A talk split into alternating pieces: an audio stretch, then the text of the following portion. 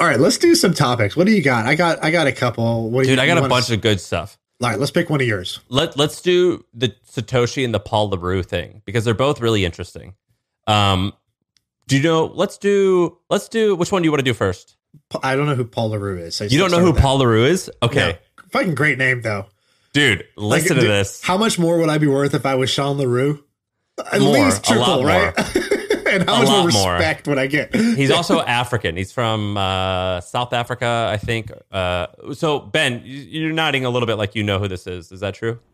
Uh, yeah, I know who Paul Le Roux is. He's kind of like um, uh, who's the guy we were talking about that you knew? Um, Ross Ulbricht. He's kind of like if if Ross had been as crazy as everyone thought, but actually like ten times crazier. That's Paul Le Roux. Paul, Whoa. yeah, yeah. I, I don't know. All right, let well, me- fill me in. Who's this All guy? right. So he's based. All right. So Paul Le Roux, he's this big old fat disgusting guy. He's like, like, imagine, Like Jabba the Hutt? yeah, imagine like, have you seen South Park where they're like playing video games and there's that fat guy on the computer who's like eating Cheetos and like, Yeah, like- yeah, yeah. he kind of looks like that. He's just a total slob, but he's this computer whiz. Yeah, Google him. I'm- I'm Um, he's like disgusting, and it, that kind of fits the personality of, of of the whole story. And there's this great book uh, that I'm reading. Uh, it's called Mastermind. It's about him, and basically, this guy always like kind of wanted to take over the world. And in around like 2002, 2003, 2004, he started this company called RX Limited, which basically sold Viagra and a couple other like Schedule Two drugs. So like no like um, he was able to sell some opioids, but not like the famous ones, things that are considered Schedule Two, which is just one below be- between Schedule One. And he created this company called RX Limited, and in like three or four years, it netted him hundreds of millions of dollars in profit. And the do you remember years ago when you would get an email and it said like, "Hey, we sell prescriptions. Click here." Like, do you remember that? Like years and years ago when you were in high school and grade school. Not really, but go on. Let's let's say let me say yes. Go ahead. Well, basic, and then like maybe you remember like going to like these websites where it like just showed tons of drugs, and like you'd get text that says like buy drugs online. Well, basically, he created this website RX Limited, and then eventually he started like creating so many domain names that he created his his own domain registration system. And then eventually his network got so big, he created his own email system because he didn't want anyone to uh, hack into his stuff. And at one point, he had like two or three thousand employees working at this place, mostly Filipinos, mostly working in call centers, and he had in Philippines and in Israel because he said the Israeli guys were the hardest working for the cheapest, you know, the cheap the, for the cheap rate, and he uh, it was it was wild, and he, and he had basically hundreds of different stores selling drugs, and the way it worked is he would somehow convince a doctor that he was like doing everything by the book, and technically he kind of was doing everything by the book, but it just really quickly warped into not. But basically, he had all these doctors in America, in like Minnesota, Kentucky, Florida, like these relatively small doctors, and like, hey, we're a telemedicine service. Can you fill some of the prescriptions that we're doing? Um, it's all legal, and we'll just send you the uh, the prescriptions that we need, and you just sign off, and we're gonna send it to a pharmacy. So he would send it to a pharmacy, and these local mom and pop pharmacies would be like, oh, okay, Doctor X is um, just called in this prescription. I'm gonna ship it to the patient. No big deal. And so both the doctors and the patient, uh, doctors and the pharmacists, they all thought that they were mostly following the law. They're like, this is kind of weird that I'm now shipping out. I'm like a mom and pop pharmacist, and I'm shipping out like 2,000 orders a week. Like that's weird, but I have no reason to believe this is illegal. And eventually, it did become highly illegal. Where like he, it, it was just like you you didn't need to see any doctor to get any of these prescriptions. And at one point, he was selling like 80 percent of all online drugs in America. It was something large. Ben, ben am I missing anything? Hey, let's take a quick break to tell you about our sponsor. You know, finding a service solution that keeps your customers happy can feel impossible, like trying to remember the name of that guy you literally just met at that networking event. And HubSpot Service Hub can help. So, with the service solution part, at least it makes it easy. It brings service and success together on one powerful platform with an AI powered help desk and a chatbot to handle your frontline tickets so you could scale support and drive retention and revenue. Visit HubSpot.com slash service to learn more. And throughout doing this, this is where things get even crazier. So, like this story in itself is already interesting. Literally, uh, it made, I believe, four hundred million dollars in profit in four years. One employee went to his apartment in Manila, in the Philippines, and he said that he saw hundred million dollars in cash in the house. and he, this guy like didn't want the IRS to see anything, so he would just transfer it into gold because this was before, Bitcoin was really He, around. he lived in the Philippines. He was uh, an African guy, so I believe he was born in like Cambodia and then moved to South Africa and then moved to the Philippines, or maybe he was like Zimbabwe, uh, something like that. But this guy had this like grandiose thinking where he thought that he like he's like I owe it to the world to run the world. Very grandiose thinking, and so he hires these ex-Israeli guys to run the call centers. Eventually, he hires these ex-Israeli army guys to be his bodyguards. And in doing that, he starts learning a little bit about like arms dealing. And so eventually he buys thousands of acres of land in Zimbabwe and Somalia. And he was like, I'm going to raid an African nation and I'm going to set up like a country and I'm going to have my own, I'm going to be the leader of, of, of a small African nation and hopefully eventually uh, a much larger nation. Like some crazy shit. Holy and it, shit! it expands to the point where he's now an arms dealer. So he's selling guns to different parts of Africa. He gets in trouble for selling missiles to Iran.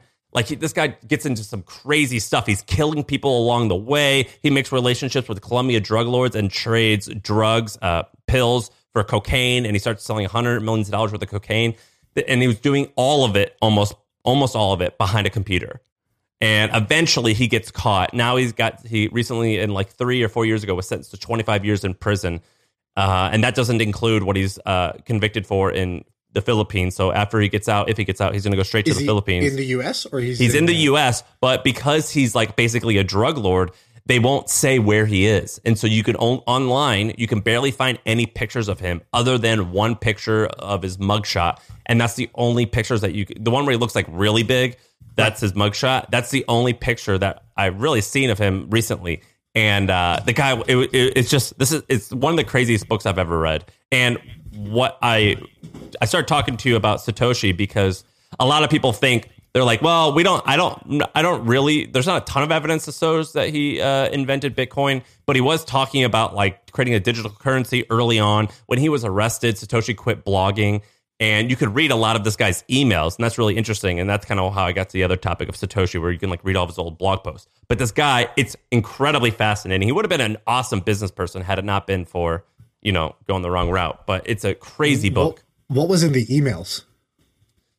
you just see him commenting with people. So he was actually like a really good writer for a little while. And he even, uh, this guy is so interesting. He wrote guest posts, I believe, for the Washington Post under a pseudonym, talking about like the future of money and like all these weird economic stuff. But he, uh, he was somewhat eloquent and, but in person, he was uh, brutish. He was an asshole. He was disgusting. He would just, they would go to McDonald's and he wouldn't even talk to his employees. He would kind of tell them to F off. He wasn't very pleasant to be around. And uh, but in the emails, he wrote pretty pretty nicely, actually. What are you gonna say, Ben? They found 500 pounds of cocaine on his yacht when it crashed. Which was worth like a hundred million dollars. and he also owned a logging business in Somalia. At one point, he was like, "I'm gonna create a business that will fend off." So basically, all the Western countries driving through Somalia, if they want the pirates not to talk to them, I'm gonna be the go between and I'm going to get money from them and I'm going to pay the pirates off and take a little bit of profit. He owned uh, he owned that business. He also was in the mining. This guy did like at one point the DA, the district attorney of I believe New York said, "We think this is the most dangerous and powerful man in the world."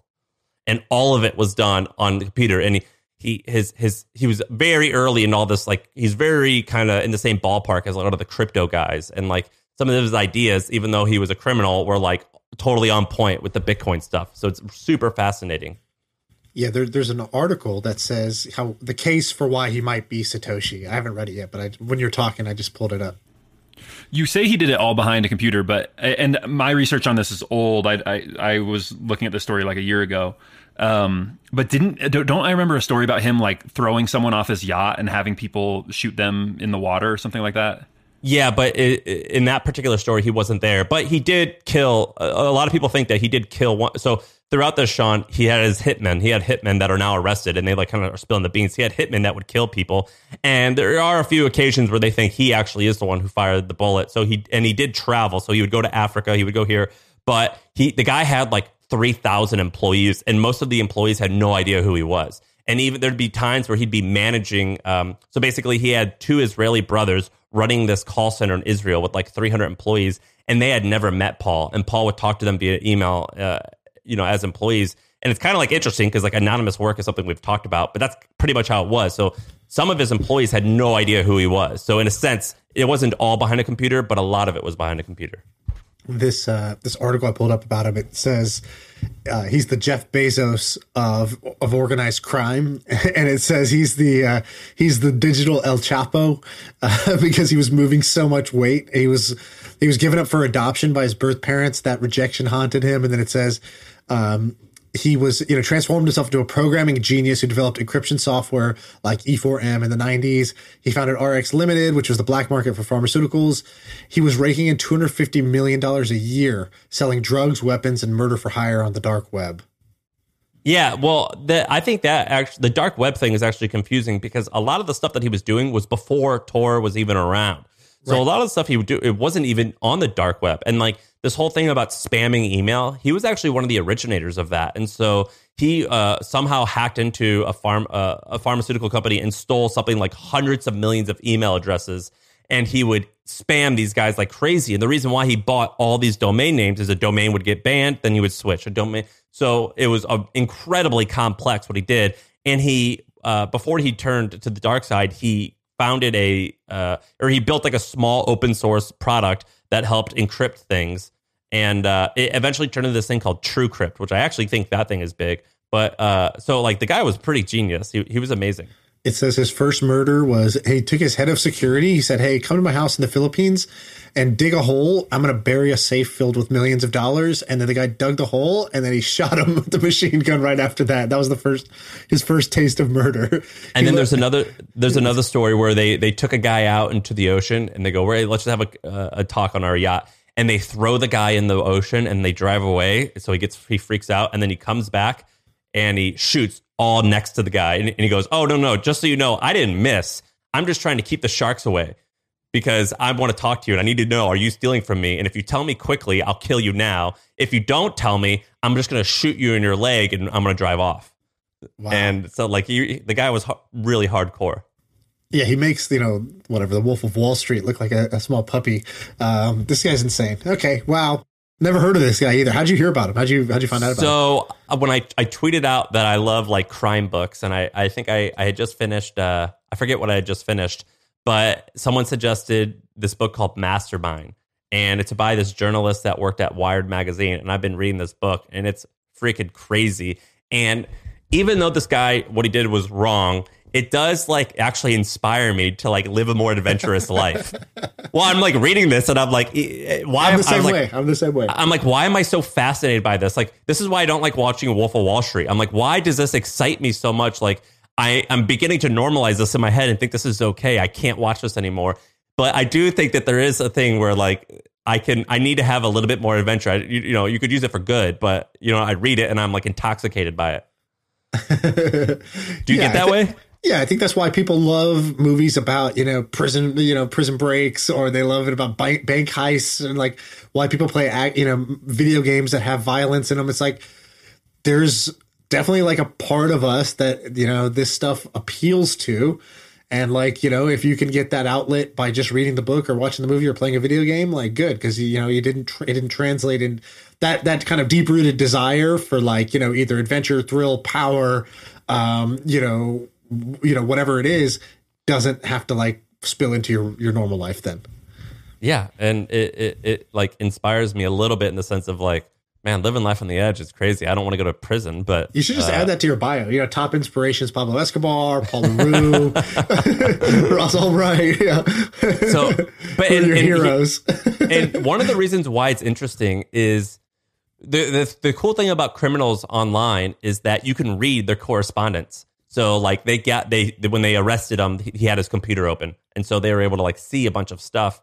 And that's I really love that this era about criminals and uh, how you can like see it happening, and that got me interested in these Satoshi posts. So basically, if you go to like uh, if you just Google like Satoshi, you know the guys created Bitcoin. If you go to Satoshi blog post, you can. I was reading all of his blog posts, and the what, what what I found to be really fun is you go to his first blog post where he talks about introducing Bitcoin, and you can go to the the forum is still up, And you, I, I spent about an hour looking at all the people commenting on it and Googling all of them and seeing what they're doing and what they're up to. And you could see them like reply, like, Hey, Satoshi, you know, this is actually a really good idea. I've been tinkering with this. I went ahead and purchased 500 Bitcoins just to try it out.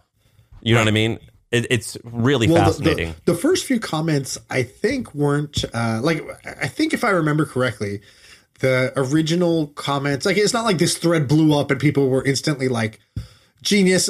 You know, this is a breakthrough. This is a genius idea, right? Like, that's not what. Uh, no, it was like, this is cute.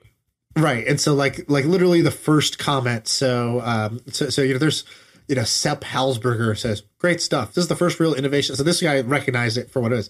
This is the first real innovation uh, in money since the Bank of England started to issue promissory notes for gold in the vaults, which became banknotes. I believe an open source currency has great potential. A bit like Google has become the default search engine for many of us. And then like then there's some people who are like, you know, I have questions about how it works. And then there's like Hal Finney who I think Hal Finney got the first transaction, like um Satoshi sent it to him, and I think he had the most questions about it, which is why some people think Hal Finney was Satoshi Nakamoto. Um, and I think he was also the first one to like write out the like the total addressable market for it. I remember reading that one time where he's like, "Well, if this got adopted, like you know, each one of these coins is going to be worth like over a million dollars, right?" And he like broke down why, which is like, you know. To, It's hard to even discuss that now. today that sounds weird imagine 2009 you're on a forum and you know somebody posts this thing about how they're creating you know the new world money and you're like well you know that means this little random thing that i could go mine on my computer you could just send me 5000 of these right now like yeah that could, each one of those could be worth a million dollars and to me that was really impressive the people who saw it for what it is which is like a, you know a true innovation something that's great something that could catch on i'm pretty blown away by that Me too. I think it's amazing. When I read it, I, I feel inspired. And I think that's why I got obsessed a little bit with Paul Le Roux is like just these people who just have this self belief and vision, even if it's like a horrible vision, and go out and like do it. It's and they're in the depths of the internet. It's really interesting. And this and and I've been reading all of the uh, Satoshi's forum posts and just seeing these just like you can click and see these guys' profiles like they're wearing fedoras and like crocodile Dundee hats. Like they're the nerd, the nerdy, the nerd, the guys who like I would dismiss and be like, oh, what do you know? like? Okay, nerd, like you're, you're smart, but like you're just outlandish. I can't believe anything uh, that you're doing. You read this and they're incredibly thoughtful and they like are taking it seriously right off the bat. And I admire that. And uh, it's a really, really fun thing to read. Hey, let's take a quick break to tell you about our sponsor. It is a podcast that we want you to check out. It's called D2C Pod. It's hosted by Ramon Berrios and Blaine Bolus. It is brought to you by the HubSpot Podcast Network, the audio destination for business professionals. And this is a podcast about all things direct to consumer, D2C. It's e-commerce stores. It's how you optimize your brand. And they're talking with founders, marketers, and the platform creators about all kinds of things that you need to know for D2C. You know, website conversion, paid ads, Facebook ads, consumer trends, email marketing. If you want to know the stories behind your favorite brands, this podcast is for you. They did an episode recently about scaling creator growth and influencer incentives I thought was pretty cool. So check it out. Listen to D2C Pod wherever you get your podcasts. Yeah, I think it's on the you know who I think it was like a forum. It, it was called the P2P Foundation or something like that. Was the the original forum that this was on? It was like a Ning forum or something like that. And so you know the people who hang out in these types of forums, right? They're obviously like pretty hardcore, either into peer to peer, into cryptography, into the, these different subjects. And so you know, um, hanging out at the fringes, hanging out. I gave a talk recently for um, a bunch of people in the Midwest. They like zoomed me in and they were like, "We just want you to talk to our group." And one of them asked, they go, "You know, you said something about like surrounding yourself with interested, you know, like interested people. How do you do that? Like, what do you actually do to do that?" And I basically told him, I go, um, I'm a pretty like normal person. Like I like catchy songs by Katy Perry. I, I don't have like great music taste. I like if something's in the top 40, I'm like, oh, that's pretty good. You know, like eh, eh, it's not like I have this like this nose for the next big thing, but there are people who who have that. That's their superpower. And so I used to make fun of those people because every time they would do something weird, I would be like, oh, weird. And then I'd point out how weird it is and I would kind of laugh at it. And they didn't really care because they weren't trying to be cool anyways.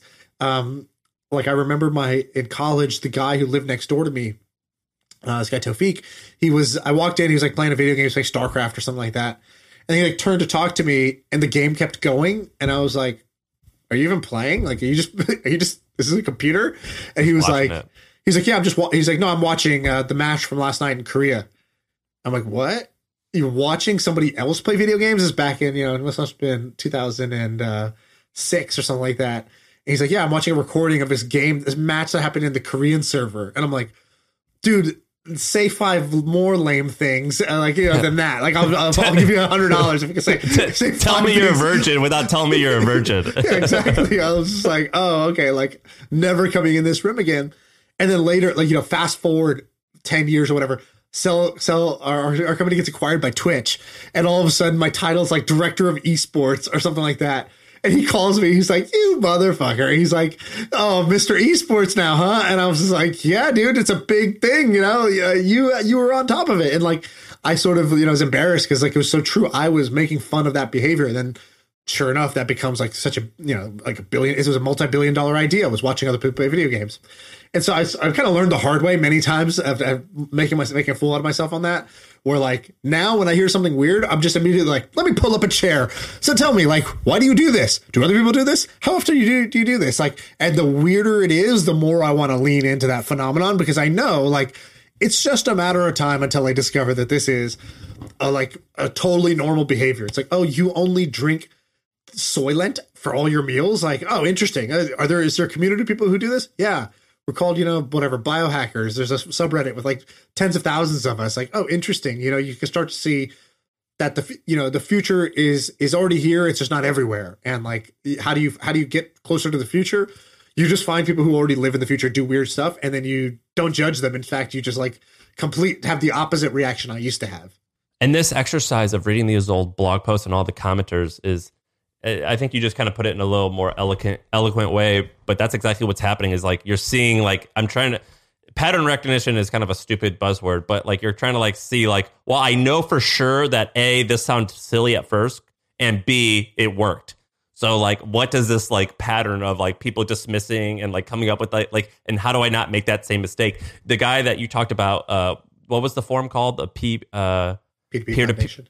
Yeah, he, I, I, so I on the very bottom of the forum it says like about, and you could like read who the owner is, and he's just a professor in Berlin or something. Like he's just a guy, and uh, it's pretty fascinating. I'm like, man, like all these people were. It's it's it, it, it's like you know they they they this is kind of weird to say, but they're like they they were around when Jesus was around. Like you know, like they like saw this like thing that like potentially changes what the next thousand years or the next five hundred years of history, and they like saw it, and I think that's really Right. fascinating. So, dude, uh, I put this in the Milk Road. I don't know if you saw this thing about like. So Peter, so the, big Bitcoin conference just happened in Miami. Yeah, yeah, that was really that was really good. Uh, on Friday, you did that, right? yeah, I did that one on Friday. That That was- that was the that- that- highest rated one. Yeah, Uh, that killed it. That was so good. But did you? I don't know if you saw the clip. I think I had linked to the clip in there of. So Peter Thiel goes. He gives this talk at the Bitcoin conference in 2022. Just happened, and he. The, before he comes out, they played on the on the big screen this video that I had seen before. I think I even talked about it on here once. But there's this video. I, I've watched a ton of old Peter Thiel videos. So There's a video of him giving a talk in 1999, and he's talking about the idea of a currency not owned by uh, by the government. And basically, this like this two minute clip of Peter Thiel basically describing Bitcoin without saying the word Bitcoin. And he didn't know how it would work, but he's like, you know, the world needs a currency that's not controlled by, you know, the central banks of different countries, blah, blah, blah. And I think PayPal originally, that was their vision was to create, they used to have shirts that said one currency to rule them all or something like that. It was like this I, original idea of PayPal was to create one global virtual currency. And they shifted away from that later. Like, and he, said he, at this talk, he goes, yeah, we went to something that was more practical and it kind of worked, but like it was less ambitious. And like you could tell he kind of like regretted it, which is like we before we wanted to create our own financial system. And then like We shit got on really PayPal. hard and we settled on oh PayPal, it's a payments network that like it works with your existing bank, with the existing dollar currency and with your to send to somebody else's existing bank. So we're just like a funnel to like funnel money through. And like, yeah, that was cool, but like um man, this other thing was the big idea. And Bitcoin kind of proved that that was the big idea, you know, later on. But him giving that talk in 1999 to me is so crazy.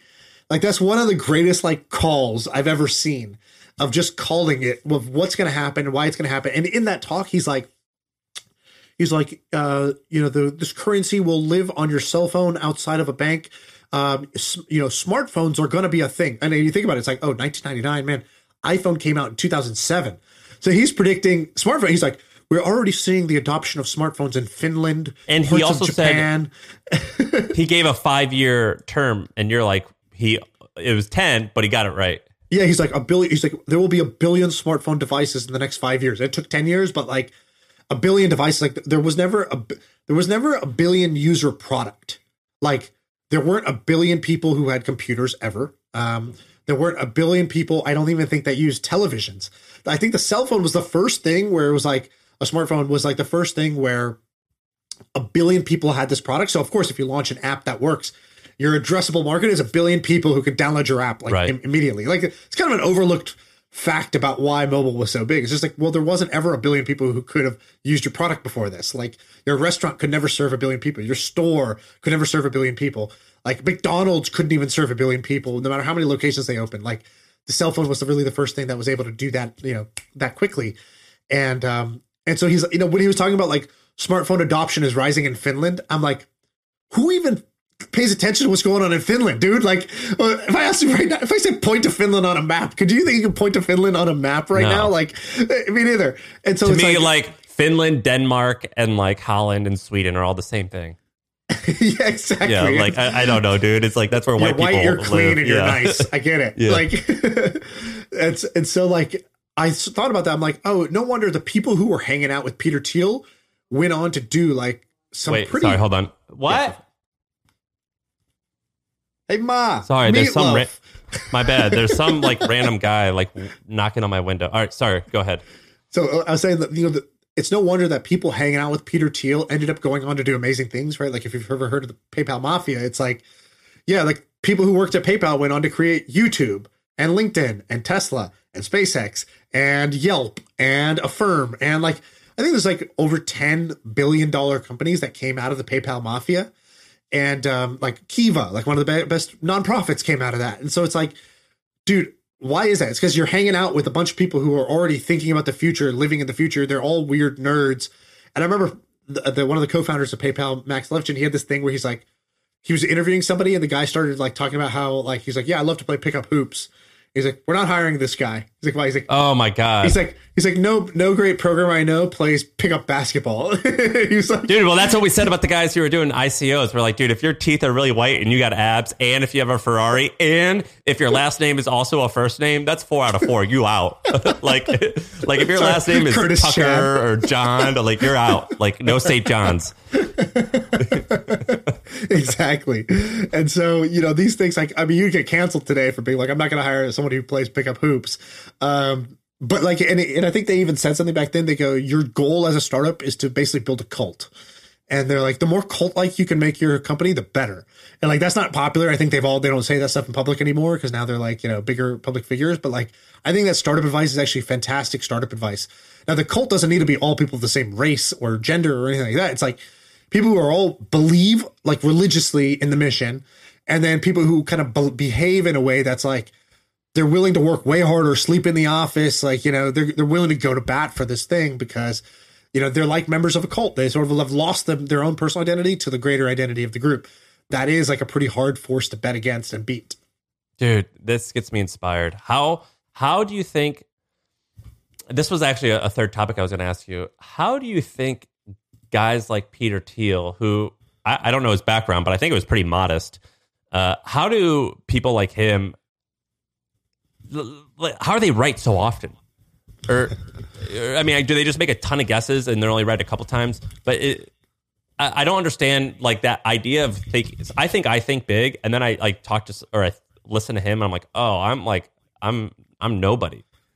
Yeah, uh, dude. T- when you hear him talk, it's like when you're in a plane that takes off, and all of a sudden the houses start to look like little toys, and the people start to look like ants. The cars look like you know little flecks. It's like that's how that's how my brain feels when I hear Peter Thiel talk. I'm like, oh, I am a small simpleton. You know, I'm a single cell organism compared to this guy in terms of just like where where my brain goes, how how much conviction I have around my own original thoughts, because like that's his thing, right? Like he's all about being a contrarian, and um, you know, I think Jeff Bezos said this about Peter Thiel. He goes, yeah, that's the thing about contrarians. They're usually wrong, you know. And uh, somebody else said like, you know, Peter's constantly predicting sort of like the end of the world and the market crash. And like you just remember it the two times he was right in the 20 years and like the four times he was wrong, it just seemed like he was a little bit late on his prediction. And um so so I think there's definitely something to like, you know, being wrong a bunch, but it's like when you're it's more like when you're right, you're right in a major, major way. And I think he was right about PayPal in a major way. I think he was right about uh, Facebook in a major way, right? He was the first investor in Facebook. He bought a 500, about a 10% stake in Facebook for 500 grand. All right. So like that was the best investment of the decade, I think, you know, like at that time. And so, you know, he was right in a major way about that. Um, you know, the last time he kind of went on tour, he was right about two very contrarian things. One was Trump, where all of a sudden, like, he was the only guy in Silicon Valley that was like publicly supporting Trump, went spoke at the at the convention, was like, we need Donald Trump to be president. And at the time, it was sort of like Donald Trump was the underdog. He was not supposed to win. And like Peter Thiel picked that horse pretty early. I thought That's that was kind of impressive. And like also, he gets off on it being contrarian, you could tell. Uh, and then the, Totally. the, the, the other one that he was right about was uh, when he created the Thiel Fellowship. So he basically went on stage. which was he had this, which was laughable at first. and he had he had this talk where he goes and he goes, uh, university, you know, college education is a bubble. It's the greatest bubble since the housing crisis. This is right after the the housing bubble popped. He's like, the next bubble is college education. And people are like, who goes against education? Like, go ask a hundred out of a hundred politicians, parents, anybody who's n- not pro education. And like, he was the first guy to be like, college education is a complete bubble. And he explained why it was a bubble that like you know people go for basically this like certificate. This he goes it's a he goes it's an insurance product partially. He goes uh, you know it's an insurance for you know parents to buy for their kids so that they don't fall through the cracks of society. He said it's like a a, a, a certification product. You know you don't go there to learn. You go there to get your certificate. Um and it, it- so he's he's was calling out college and then he created the Thiel fellowship which was kind of a genius move because he put up i think at the beginning $2 million but that two million dollars was like two hundred million dollars of free publicity for himself because he he made it bold where he's like not just like here's an alternative to college for people who don't want to go. He's like, Well, I'll explain what it for- dro- it was he came out. He goes, I will pay you a hundred thousand dollars to drop out of college. And it's like, oh shit, you know, like keep this man away from my children. Like, you know, it, it was like a seemed like a not good thing to do. And then he explained why. He's like, college is, is you know a complete bubble. But then, how did he get his money back from that again? I think he invested in the projects. I'm not sure. Well, for example, Ethereum came out of that, which is a 300 billion dollar product, uh, which is kind of ironic because he doesn't, he never claims victory on it. And in fact, at the Bitcoin conference, he kind of shit on Ethereum, which is a bit weird. Um, so you know, I, I don't know why he's. I, I I would think he'd be taking a victory lap because like Vitalik being a a Thiel fellow was like the total validation of the the Thiel fellowship. But I think Figma I came out of that invested in uh, owner.com. You know owner.com? You ever see Uh, that company? I know about it. Yeah. He's a he's one of those guys. I and, and about two or three more. I've invested in about three of them, maybe. Yeah, um, yeah, I heard kind of mixed things about the project, the, the program itself, but like, there's no doubt, like, good stuff came of it. Like, if if just Figma came out of it, the program was like a win. You know, like that's a ten billion dollar. Figma came out of it. Yeah, Damn, Um, dude. and so you know, and there's many others. There's, there's a bunch of other winners that have come out of it too. But like, so so this guy's like been, uh, you know, contrarian and right many many times. It's very impressive to me. It's more impressive to me than people. Like, obviously, he's very successful, so it's not even like that or success. But if you just showed me one person who's very successful and another, another person who is like an original thinker who's right when they go against the grain, damn, I'm more. I have a lot more respect and admiration for the person who was went against the grain and had an original thought that was right. Yeah, and it uh it's inspiring. I um I was reading today and it said that uh this is like kind of a weird a weird tangent, but Jared Kushner, all right, you know Jared Kushner? Uh, Uh, yeah. So who, so who is he? He's he's married to to the Trump, or his brother is married to the Trump. Uh, so there's Jared and Josh. Josh is the Yeah. younger one. I think he's like 35. He's married to a model and he runs Thrive, which is a VC thing that's like Right. immensely successful. His brother is Jared, who I forget his title in the White House, but he was like Trump's right hand man. And he's married, He's married to to Ivanka. Ivanka, right? Yeah. Yeah. And like a lot of people think he's evil. He probably is a little bit. He kind of has like a skeleton vibe to him, like a Skeletor, the, the villain in He Man or whatever it was. So he's like kind of has like a, a vibe to him. But he just announced that uh, like a few months after leaving the White House, uh, he he he founded a three billion dollar private equity fund, and like regardless, you put politics aside, um, like it crazy that that's just like your thing. Like you you ended that you you ended one like like when I end a job, I take like a a lot of people take like a three week vacation and they go start another job that's like twenty percent higher in salary and a little bit better title.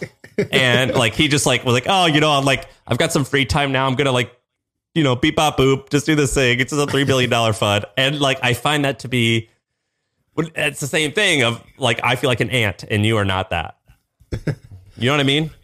Yeah, exactly. Um, I, I know exactly what you mean. It does beg the question of like, you know, why why do I not go bigger? And also, um, you know, is there a reason that I don't go bigger? Like, is there a reason, Sam, that you don't go create a three billion dollar private equity fund? There's there's two reasons. The first is fear. So like it is scary to do that to like raise like for to raise outside failure. yeah to raise outside money and fuck it up that's bad but number two i do think that there is i don't know if peter thiel has this but elon musk for sure has this did you read that article in the new yorker or new york times where he describes his life he's like basically he was talking to the interviewer and he was starting to cry in the interview and he's like he's like, you don't want to be me. yeah, he basically said he's like, I missed my brother's wedding. I or he was like, I was about to miss it, but I flew in at the last minute. I saw it, immediately got on the plane. He was like, there was like a time a few weeks ago where for five days I didn't leave the factory. I didn't see the sunshine. I don't see my children.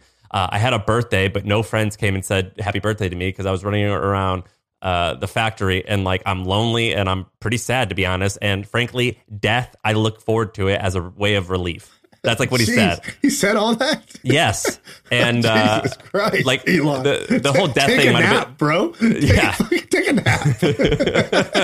Just do it. Just try it. a little advice, one, one brother to another. Take a nap. Well, and it's like so. I think there's one aspect where it's like, well, I don't want to like be this like the slave to this computer and the machine. Like f that. Um, and I want to live life, but I do think that there. And I, I, I haven't formulated this entire this thought entirely. I do think there's a world where you can go big and have some work life balance. Though, actually, So, do you think that's true? Yeah, of course, of course, it's true. Uh, you just got to decide your terms, right? Like, um, and, and as soon as you decide those terms, watch, you'll figure out a way to make it happen, or you'll find people who make it happen. I, I am so anti. There's one way to win, or there's even one definition of winning. Like that's if I if I could just be more, the anti one thing, that's the thing I'd be most anti because I used to fall into a trap. I'd see somebody doing something one way, or I'd hear advice that makes sense, and then I'd kind of like and it's like later in life, I found the counterfactual. It's like, wait, but this guy doesn't do that. Wait, this, this, this, that lady did both, right? Like, so hold on. If both is an option, then I'm taking both every day of the week.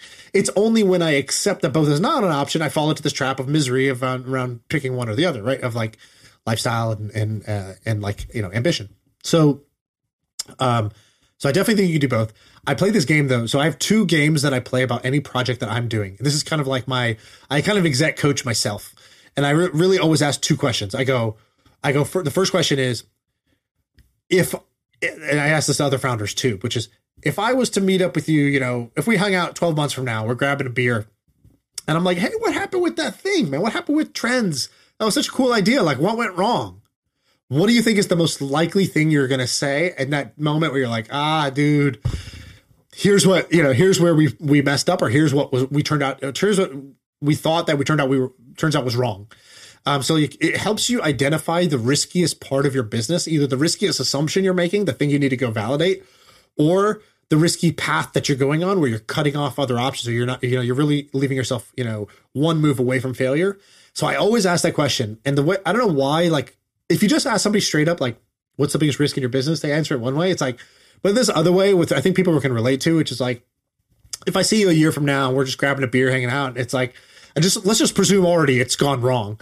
What was the cause of death? You know, like what do, what do you think was the reason that, that? So that's one. The second one, the game we played yesterday with the Milk Road, um, it was, it's called the the Why the fuck aren't you game, and it's basically it's like it's like either why the fuck are you or aren't you, which is like what part if i was just an objective person looking at what we're doing would i say why the fuck are you guys doing this? Like why aren't you hiring somebody to do that? It's taking you five hours a day and like you should totally you could t- could you not find somebody to do that part? Or like why aren't you like why aren't you at this bitcoin conference? Like aren't you building a crypto product? Like shouldn't you be at this event? Um, like there's just like this series of like why are you or why aren't yous, and it's like why the f aren't you, which kind of distills it down into like what's the obvious good idea or bad idea, like good idea we're not doing or bad idea that we are doing, um, that I would criticize about ourselves, and we both came up with a list of like three things, and it became like oh wow we should just correct those now, uh, rather than like So, so then linger. what's your answer? Why aren't you going bigger? Assuming Uh, that you're not going big, which is not a, a fair a, a fair assumption, but for the sake of discussion, Yeah. Um. So I, I wouldn't say why am I not going bigger like the Jared Kushner question you mean or the questions I was Yeah. asking just now. The Jared Kushner question. Um, because I want to have you know enough, meaning I want to have a I want to be able to know what is enough, and I want my vision of success to be bigger than just what's going on in my business. So it's like to me, if you said paint a picture of what winning looks like, it's not just a number in an account Right. or a number in my sales dashboard. It's like a like I, I talk about this all the time. It's this perfect Tuesday. It's like my normal day is perfect for what I want, and that includes like just like right after this, I'm gonna go work out with my trainer in my home gym. Like that's a part of my perfect Tuesday. And if my business then requires me to not have time to do that, and I'm like getting fat or whatever, or it doesn't provide me enough money to be able to afford that, then it's not winning, right?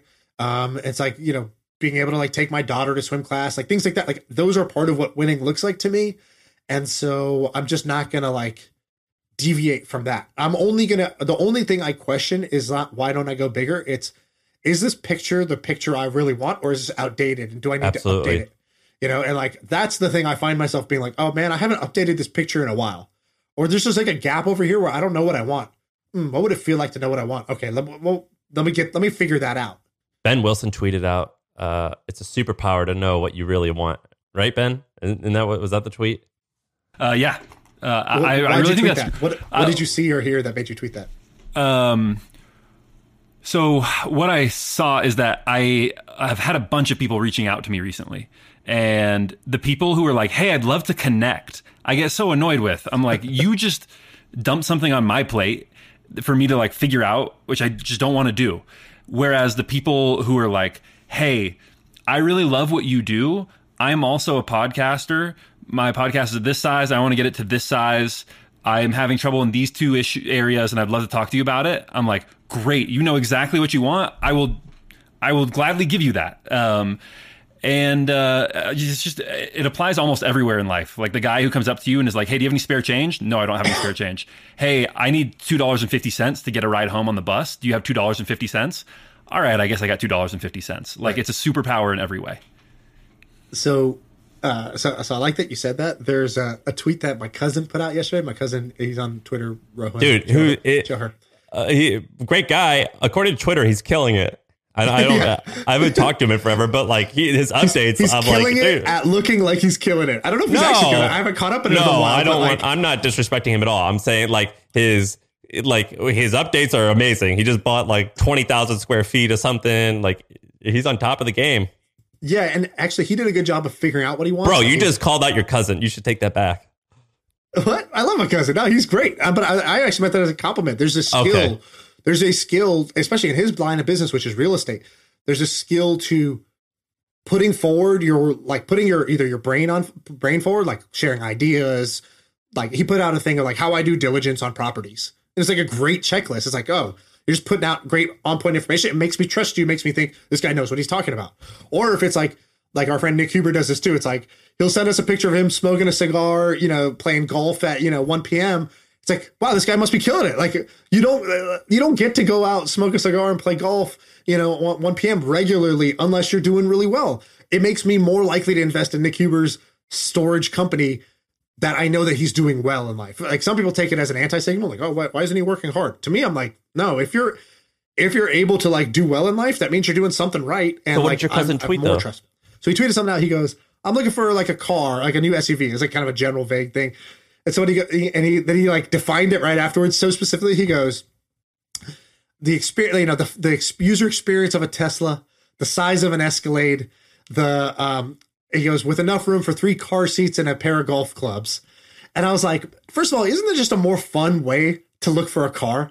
Like just to kind of imagine really what you want and like sink into the vividness of like just having it and not like worrying about like, well, Tesla doesn't make a big car like an Escalade. No, fuck that. I'm not. I'm not grounded in reality. I'm living over here in my reality of what I want. And he's only he's got one kid, so I'm like, you know, three car seats. All right, he's planning ahead. Like that's good. And um, and I just thought it was a great example of like specificity. So so to me, a lot of people are vague in general when they should really be being specific. And then the opposite is also true. Sometimes people are like, man, I don't know what I want specifically, and they get tied up in a knot because of that. And my trainer had a great framework for that. He goes, you got to know when to be general and when to be specific. He goes, if you uh, like, sometimes you will tell you you need to be more specific with what you want. That means like the type of description my cousin gave about like you know the lifestyle. Right. That, that that what he described as a car is not just a car; it's a lifestyle. And um and then the second thing is like when do you be va- when do you be general? So he so my trainer, I was like, well, what if I don't know what I want? Right? Like if he said, what you know, what's your body goal? Right? His personal trainer. I'd be like, well, I don't really have a picture. Like, I don't know if I want to like I could say, oh, I just want to have like a 12 pack, but like, I don't even know if that's true, right? I'm like, I don't know exactly what I want. And he's like, cool. Just imagine satisfaction. He goes, just just first get to a place of feeling satisfied about it where you don't stress you're not stressed about it anymore. He goes, he goes, you know, relief is a very powerful emotion. Satisfaction is a powerful emotion. He goes, most people feel relieved one time a day, and it's when they poop. And he goes, and now people bring their phone in and they're not even paying attention. They miss it. They miss out on the one moment of relief they were going to have that day. He goes, so I get good at feeling relief. I want to practice feeling relieved and satisfied because once you get good at feeling relieved and satisfied, you know what things you want. You're, you're faster to figure out what things you want that will lead back to that emotion. And like you're just better at, at being satisfied from a meal or a workout or whatever it is, these daily things in your life. He goes, let's, he goes, Let, and so we made a, a deal. It's like, I'm, I'm going to be relieved more times than I poop today. And it's like, that's the goal. that's the first That's goal. hilarious. this is all from your trainer. Yeah. What a smart ass dude. By the way, to talk about the real what your cousin's doing on real estate, I've talked to a bunch of these real estate guys. So, and I'm friends with a lot of them. Keith Wasserman, um, uh, Chris uh, Fort, is that his name? Fort. yeah, I think so. uh, Nick Huber, Moses Kagan, your cousin's getting in there, the strip mall guy. So there's like 10 of them that are like really popular, maybe 20. And I see the returns, they're really good. And the fees that they charge are crazy high or but like you know who cares it's uh, I, i'm in nick's huber thing it's a, a huge fee but like I, i'm getting a good return so i don't care it this is one of the coolest things that's happening on twitter right now is these real estate people are just crushing it all through twitter. It's pretty amazing. I think some of them have shared that they bring in like tens of millions of dollars of investor money just off of people who are like, I'm a fan of your Twitter. yes. Uh, which is like, that means if you're in real estate, like, do what my cousin's doing, do what these guys are doing, like, up your Twitter game because it is going to lead to more deals and it's going to lead to more investors in your fund that you don't have to go knock on doors for. It's way easier to just tweet out stuff than it is to go like do one hour calls and seminars and webinars and in person meetups trying to like schmooze for a buck. Well, I have no um, idea how big Nick Huber. This is Nick Huber from Sweaty Startup. I have no idea how big his portfolio is, but I wouldn't actually be surprised if it was over nine figures. And I bet you, if it is, most of it came via Twitter. Yeah, yeah. I, I, I don't I don't know if that's I don't know exactly, but I agree with where you're where you're headed there. And also, um, th- that's also the one reason I haven't invested in a lot of these guys is because the fee structure, like, which might be to my detriment. But like, one thing I don't fundamentally like about real estate fees is that they all make this like two three percent like acquisition fee Yeah. which like you know you will buy like a 50 million dollar thing and it's like wow so you just banked a million dollars in your pocket just for buying the thing which leads you to an incentive which is go buy, more shit. Instead of being like really um discerning between like a great property and a good property it's like just go accumulate. And like i think nick has a little bit of a different strategy because he's got a, like a kind of like a template now of like he buys the self-storage thing he cuts out a bunch of the labor he adds in these automations and so he like has a playbook of how to add value that i think not every investor says they have. I don't think they really have it um, i think nick actually does a great job of that. But like in general i would say one reason i've shied away is because i dislike this this this incentive mismatch where like you're you're incentivized to take my money and go buy something because you get money today that's guaranteed that doesn't it does not linked to your returns. It's only linked to your returns over a long period of time. And by then you've already banked these acquisition fees 15 times over by the time we figure out if these were good deals or not And I have It's no like- idea if they're killing it because they're skilled. Although many of the all the people I named, I I've talked to, they appear skilled, but I'm a novice. But also, they just happen to be in the game like starting six years ago, and we're Yeah, going through like the greatest like boom Real in real boom, estate. Yeah. so like of course they're killing it. Uh, but uh, the numbers are. I mean, I, I'm an investor of Nick. And I see the returns. I'm like, oh yeah, dude, I'll give you more. If, but I have And, no and by the idea. way, if I was Nick, I would I would do exactly what he's doing. I charge the highest fees I can and be like, "You're still getting a great return, correct? All right, fantastic. If you can go beat that return somewhere else, I invite you to do it." Um, which is like you know he, he's not as upfront about that, but like that's how I would do exactly what he's doing. So I don't knock him for that. I think that's a it's what I would do if I was in that position where I know I can generate great returns. Um, but like on my side, I just I hesitate as an investor in that sort of thing. But maybe it's, that's to my detriment. um, Do you want to do more topics, or do you want to save yours for Wednesday? Let's do let's do a couple ideas. Uh, right. I think people people like ideas. If you made it to the end of the episode, congratulations. All right, so let me pitch you two ideas real quick. One is called one I'm calling "Copy My Trip." Okay, Alright. so I'm booking a vacation right now, taking the family on a vacation. Great And- idea. I. It's a great name. Thank you. Came up with it myself. Yeah. oh, even the business idea. That's with the idea of a family vacation. Um, so so I'm like I- I'm like googling. I'm like, okay, listen, I want to go to Hawaii, for example. So I'm like, all right, I want to go to Hawaii. All right, which island? I don't fucking know. Okay, uh, which resort? Oh god, here we go. Got to figure out which resort. And like, it matters. Like, it's gonna change my experience if I go to the wrong place or the right place. But like, and then I'm like, and then all the details in between. Like, okay, so if I take my kids, what do I do? Do I rent a car? Do I get car seats? Do I take the shuttle? Uh, do we go on this activity? Is that age appropriate? And so what I want is my wife follows all these influencers on Instagram that are like mommy influencers. And when they buy something, she's like, that's a good thing. I'm going to buy that thing too. And like, cause she's like, look, we have the same taste. And like, these people, they're not qu- like, they kind of are promoting things that they, that are like, they have a good track record. Like, so she's like, bought a couple of the things that look good and they paid off. So she's like, now has more trust in them. I don't get why they can't, or maybe they do this. I don't know. But like, I don't get why they're not just saying, copy my trip. You want to go to Disneyland? Literally click this and like, here's the like full itinerary of like, we fly into this airport, we take this transportation to this hotel because it's great for families for these reasons. We buy this thing, this thing, whatever. And like, I just get their whole trip that I can copy, and that they have basically like a, a TikTok or like Instagram story version that I can just browse it to be like, oh yeah, this looks fun. I want to do this. Like, well, I went on Expedia and I'm like, this is awful It's experience. like, overwhelming. here's an overwhelming list of 100 options ranked in five different ways that i click the fucking thing. I don't know if the reviews are real or not. I'm looking at the photos. They don't have all the photos it's like a photo it's a static photo from like a fucking airplane above the resort. It's like dude i just want to see like someone walk into the room and be like oh this is really nice. The bed's good. The you know there's space over here. And like oh this is cool. They give you breakfast every morning. Like check this out. You know like like an instagram story right? So i just think that there should be an Insta- uh, a thing called copy my trip that anyone could do it'll create a profession of basically professional travelers, like people who they go find the best path of how to have a trip to, you know, Bali or whatever. and like Sam, you might follow somebody who's got like a fitness oriented angle where it's like, oh yeah, they want to like go they this person likes Airbnbs versus hotels. So I like align with them. And then it's like they went and trained at this gym and got Muay Thai classes when they went to Thailand. Like that's awesome. That's the type of trip I want to have. So I'm gonna just copy their trip. Dude, Or, I'm like, on board it with as a that. springboard. We could do it. We uh, uh, do it for trips and weddings. Whenever I like saw my wife like working so hard at this wedding, I'm like, dude, just find someone else and just do the exact same thing. No one will know. Who cares? or her, her, her younger sister's getting married, and I'm like, dude, just do exactly what we did. It was great. It was an awesome wedding, and of course, obviously they don't like that. But I'm like, yeah, just do the exact same thing. It was we all had a great time, right? Yeah, Uh, bachelor parties, exactly. yeah. Birthday parties. I want to, I Yeah. want to copy your, I want to copy your work, which is like it's Pinterest, but just like the whole thing strung together, So how and like and you would just lifestyle. you would just do it where like uh, someone uploads an itinerary and then you and then you people rate it and you pay them money and buy it.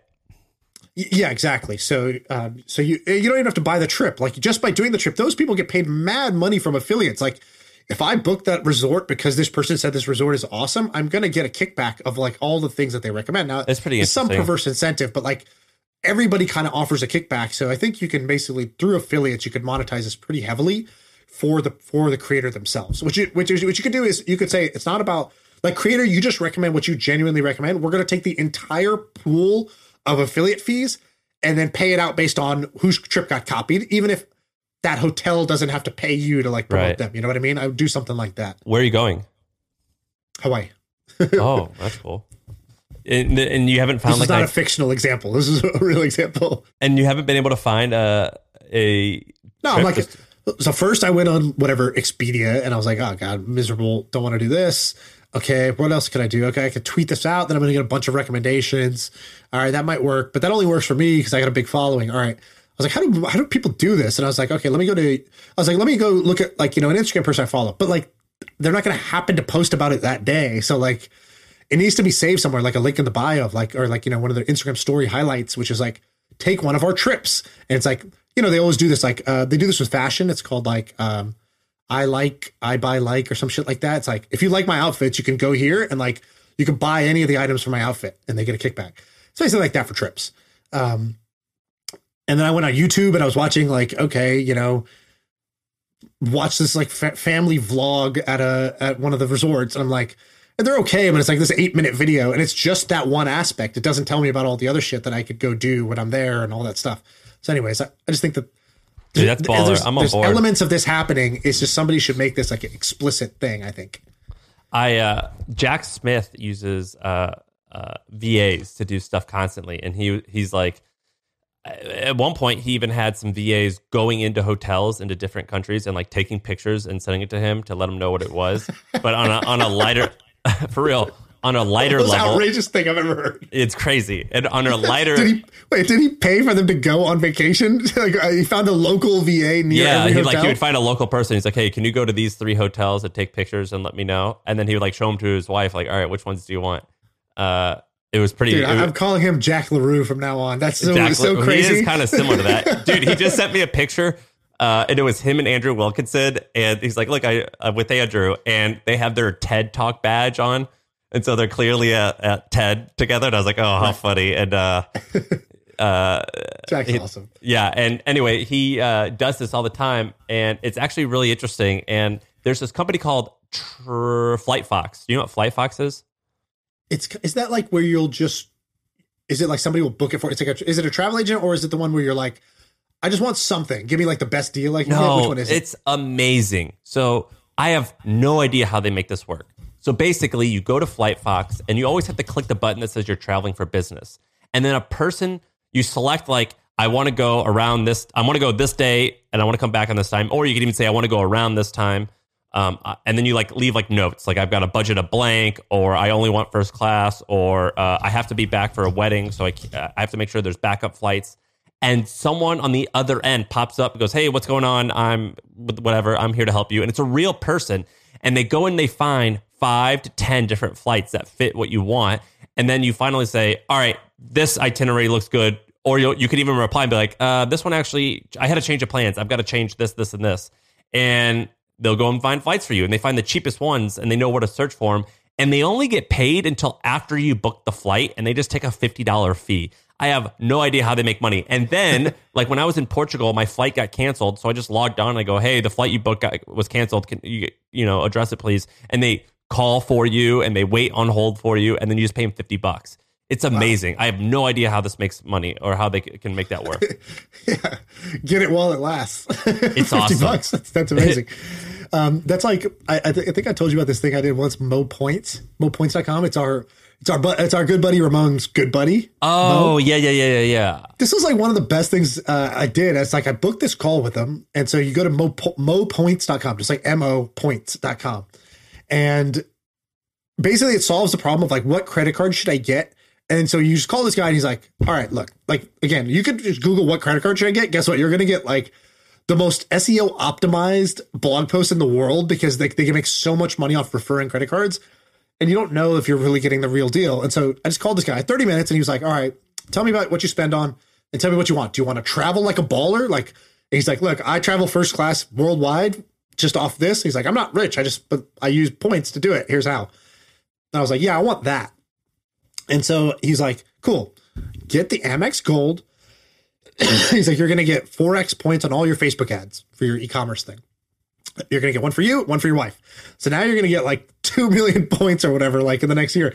He's like, then to travel, you just do this. You, tra- you transfer points. Like, don't book within their points portal because that's what I used to do. I used to go to my points thing and be like, uh, rewards, flights. Oh man, I get like half a flight for all my chase points. It's like, no, you need to transfer to travel partners. And then there you need to like check That's this sick. out. You use like KLM to fly, you know, here, here, and here.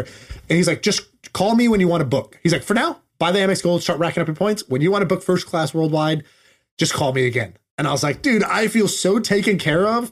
This was like the mo- best money I've ever spent, um, just in terms of the, the again, the relief of like, ah, I'm in good hands, right? Like the real Allstate, I'm in good hands is fucking Mo from Mo Points. Dude, I'm and a so I'm a fan I of like these businesses. I and I like the model of these things are typically monetized through affiliates, but instead you're just going to pay, and I'll give you a more honest answer.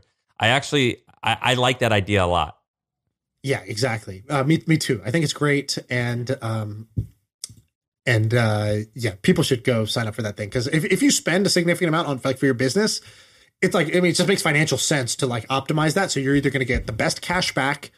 Like you know, I found out oh, if I use this Bank of America Platinum Honors cashback card, I get. 2.6% back cash back, which is like way higher than anybody else Does, gives you. does that mean it basically adds two percent to your bottom line? Yeah, exactly. Like I, I Yeah, take so it's two like point six percent.